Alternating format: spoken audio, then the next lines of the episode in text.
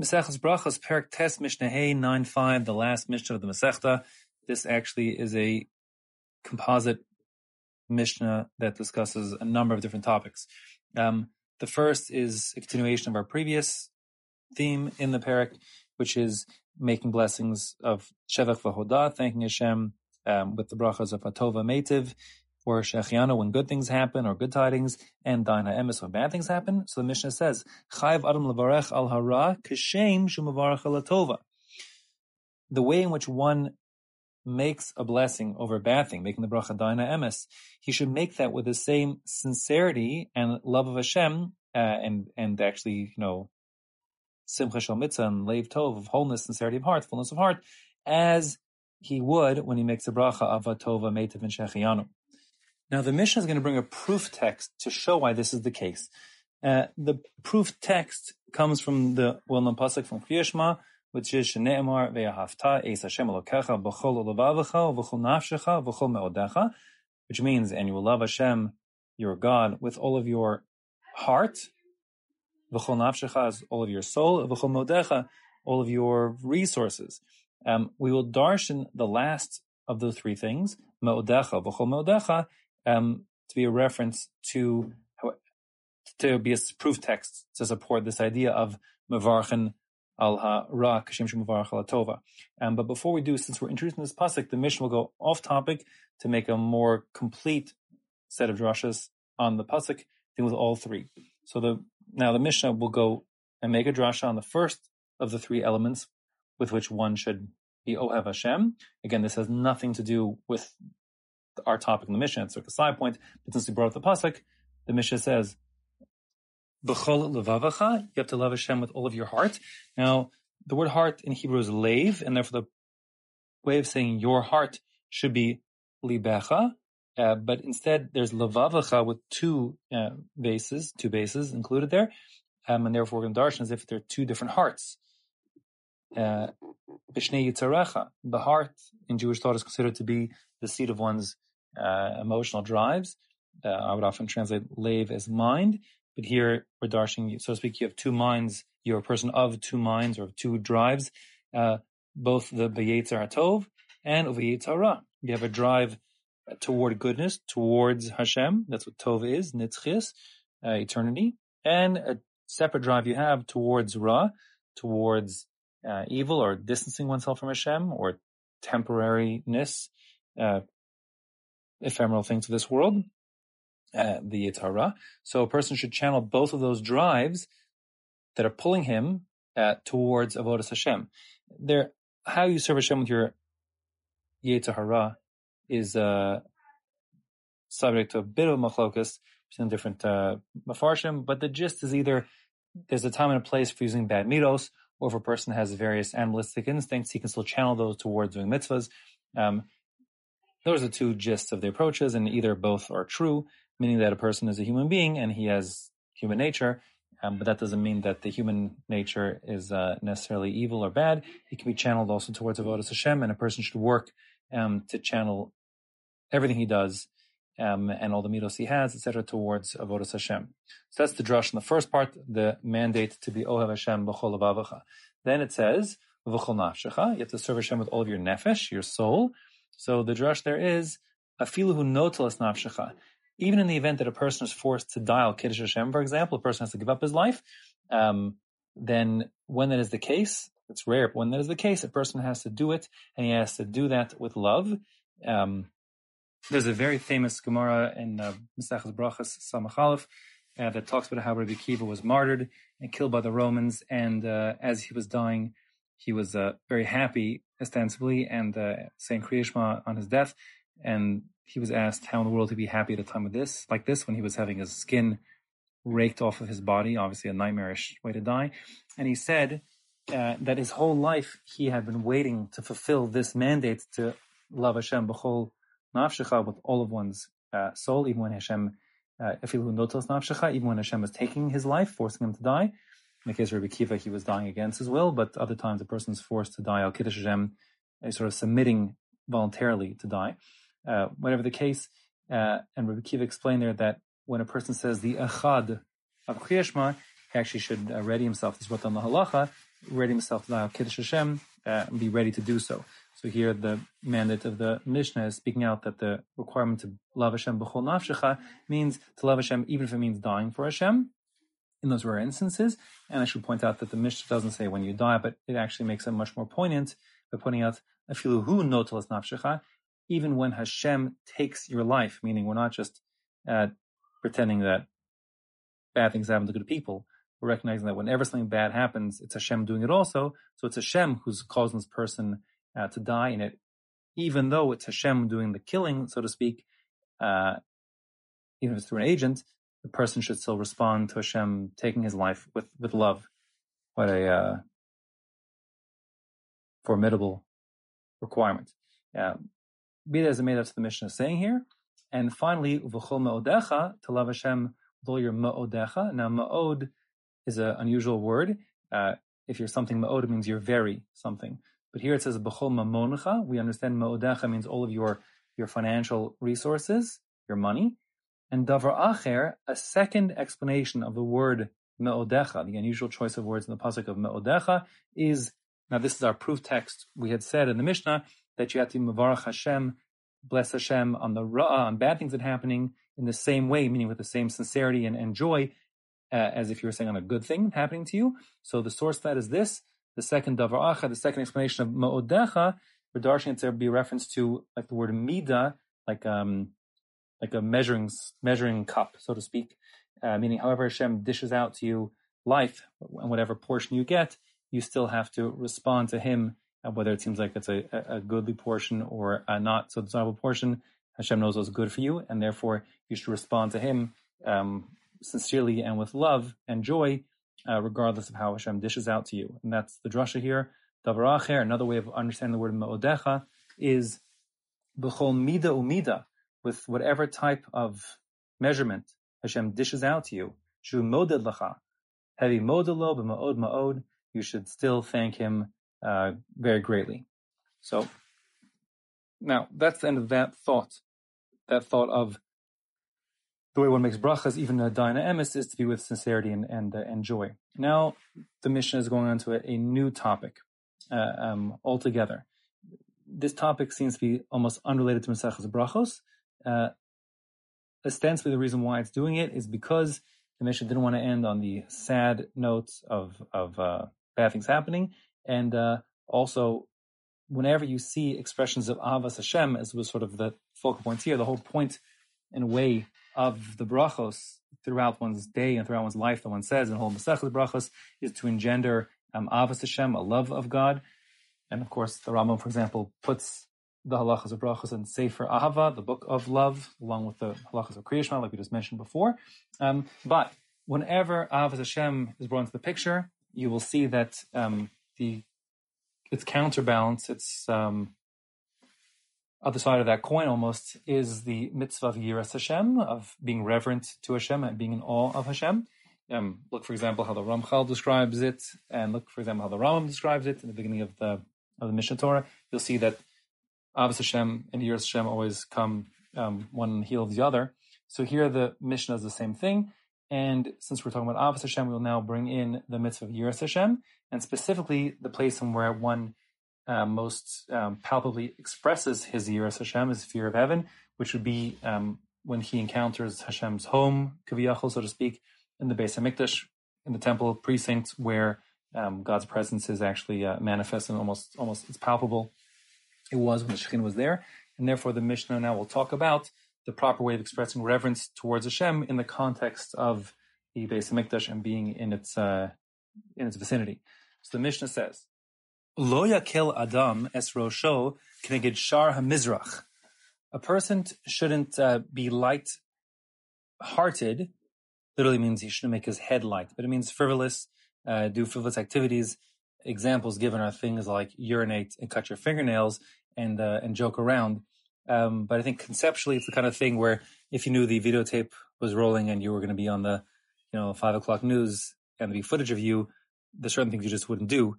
Uh, like, for example, clip your nails and joke around like a fool and urinate. So those kind of things that aren't uh, serious, respectable things one shouldn't do Connected Shar HaMizrach, directly opposite the eastern gate.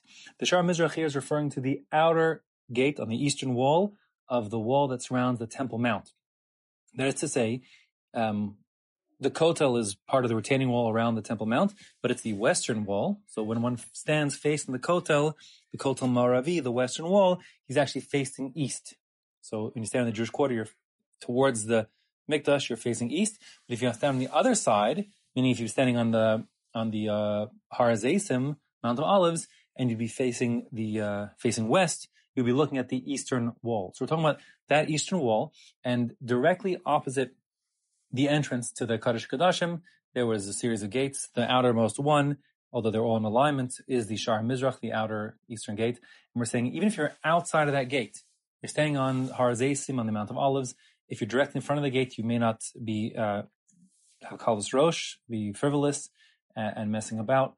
Uh, the reason why is because Shehu Mechuvan Keneged Beis Kodesh Kodashim. That's in direct alignment with the Kodesh Kodashim, the Holy of Holies. Uh, there are actually four separate portals uh, that would be between the let's call it the Aron inside the Kodesh Kodashim on the inside, and let's call it the Harzaisim, the mountain to the east, um, outside the temple precinct. So there are actually four separate portals. The outermost one is the Shar HaMizrach we're talking about here. That's the eastern gate that brings you onto the Temple Mount. But then there'd be another gate that would lead you into the Ezras Nashim, uh, the outer section of the of the courtyard of the temple, and another one leads you into Ezras Yisrael, the inner the inner uh, courtyard, the inner Chatzer, and then finally if you're inside the the um, the Azara in the inner courtyard, then there's another separate portal that leads you um, into the the the Heichel, into the building where the Kodesh and Kodesh Kodashim are.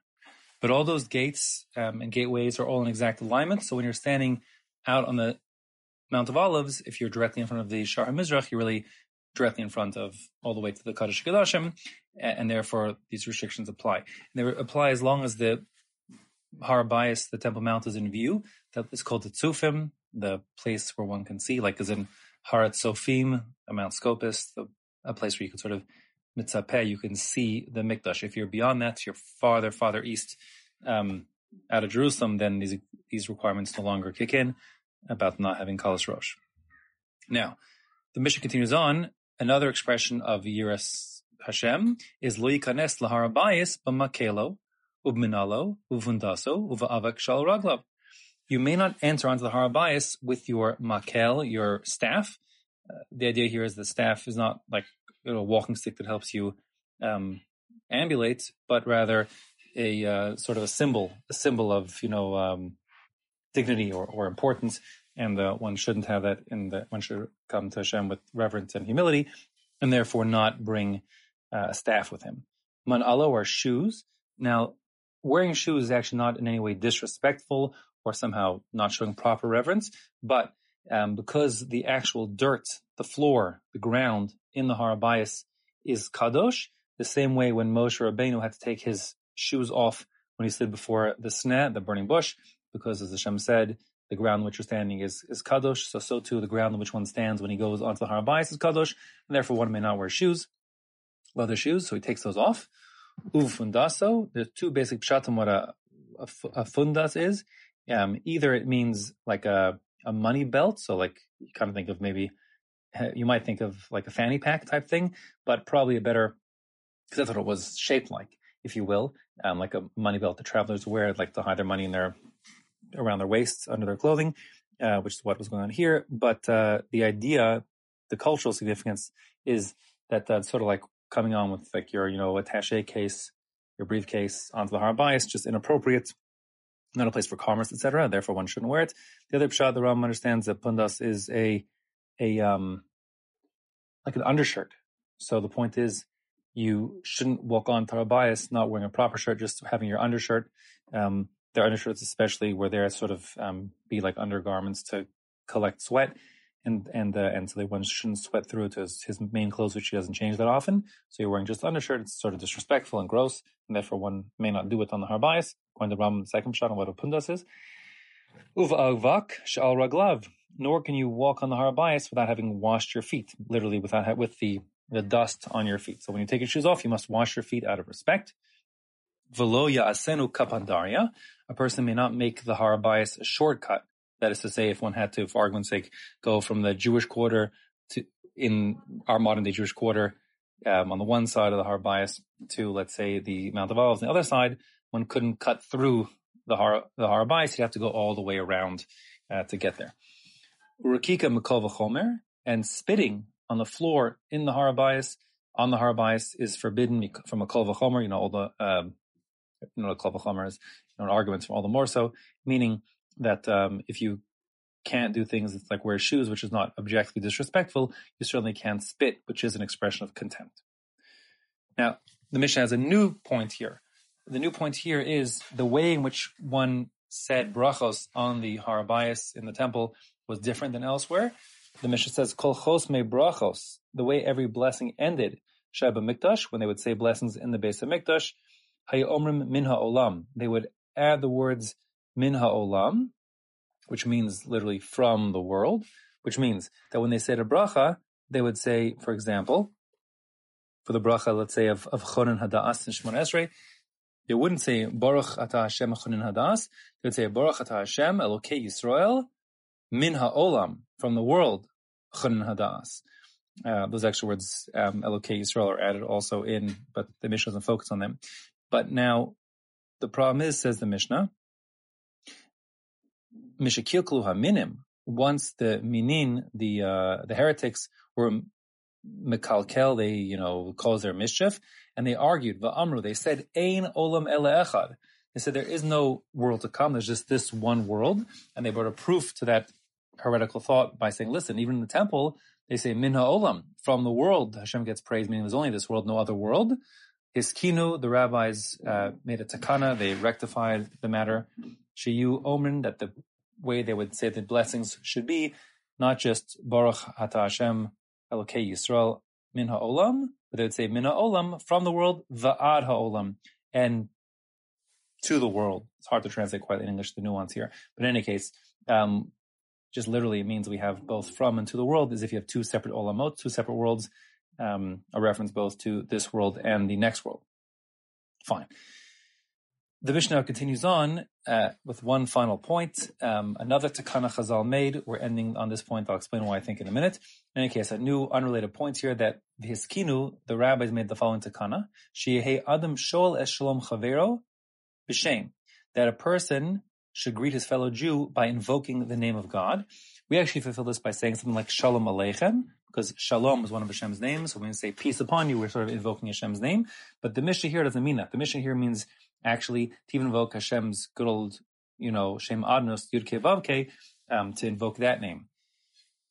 Shne'emar, how do you know that you are even allowed to do that?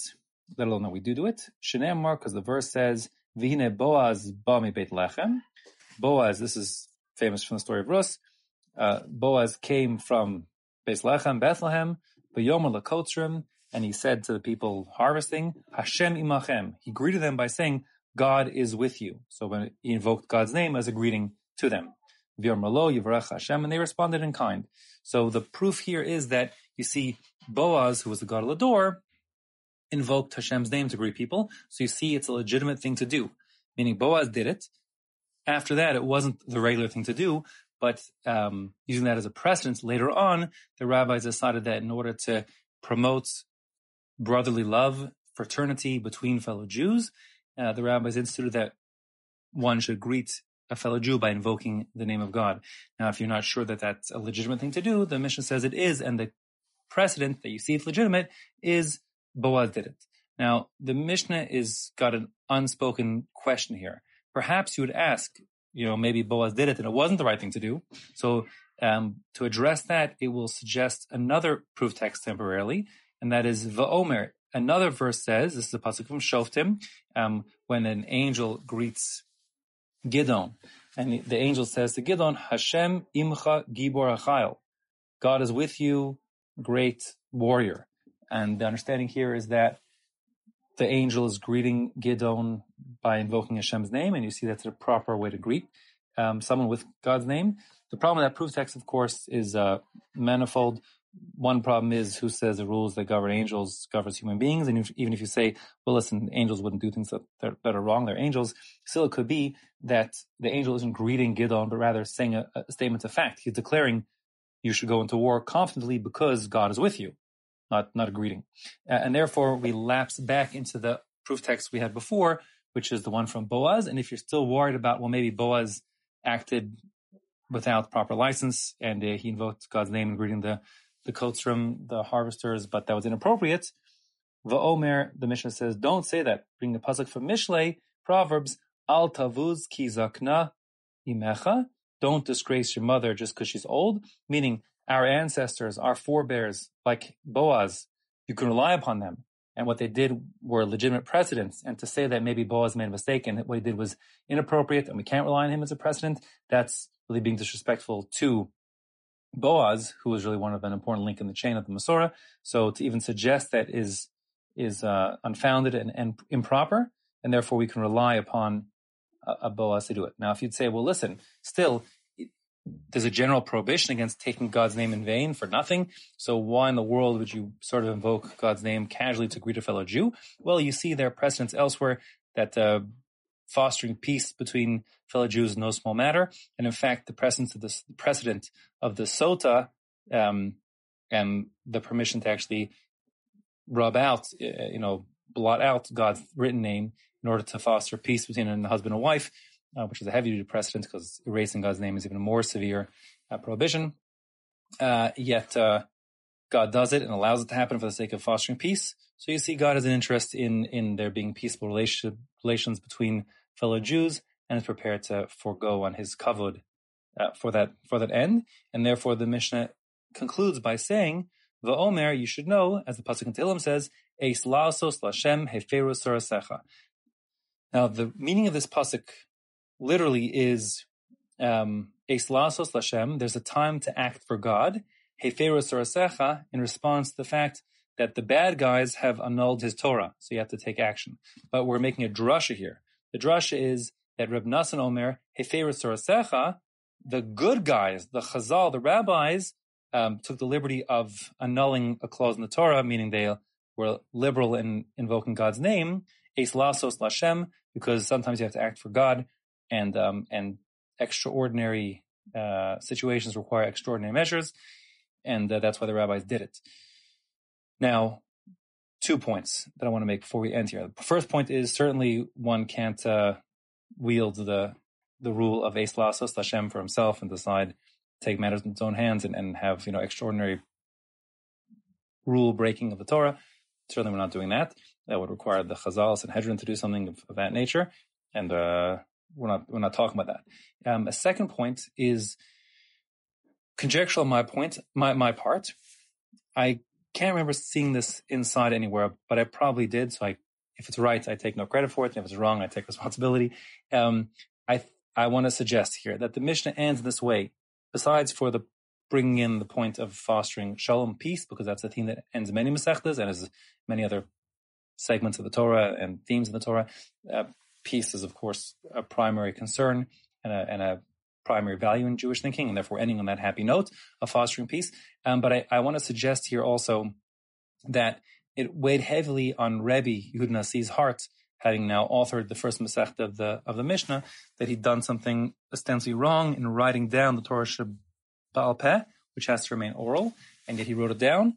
Um, and he did it. Why did he do it? So the Gemara says he didn't want to do it, but he had to do it uh, because the alternative was um, the persecution that the Jews are suffering under the Romans uh, would return and the Torah be lost. And therefore, he again, Eis Lasos Hashem, he had to act for the sake of Hashem because Surasecha, uh, because other people were seeking to annul the Torah, and therefore pulling this out, he, the Chazal, Rabbi Yehuda Nasi, and his Bezdin acted to be made for the Torah, to breaking the rule of the Torah of not writing the Torah Shebaal, uh, Peh down, uh, because Eis Lasos Hashem, because sometimes you have to act for God. And with that, Salik Maseches Brachas, we end Maseches Brachas. As Hashem, we will come back to it as a Chazara soon.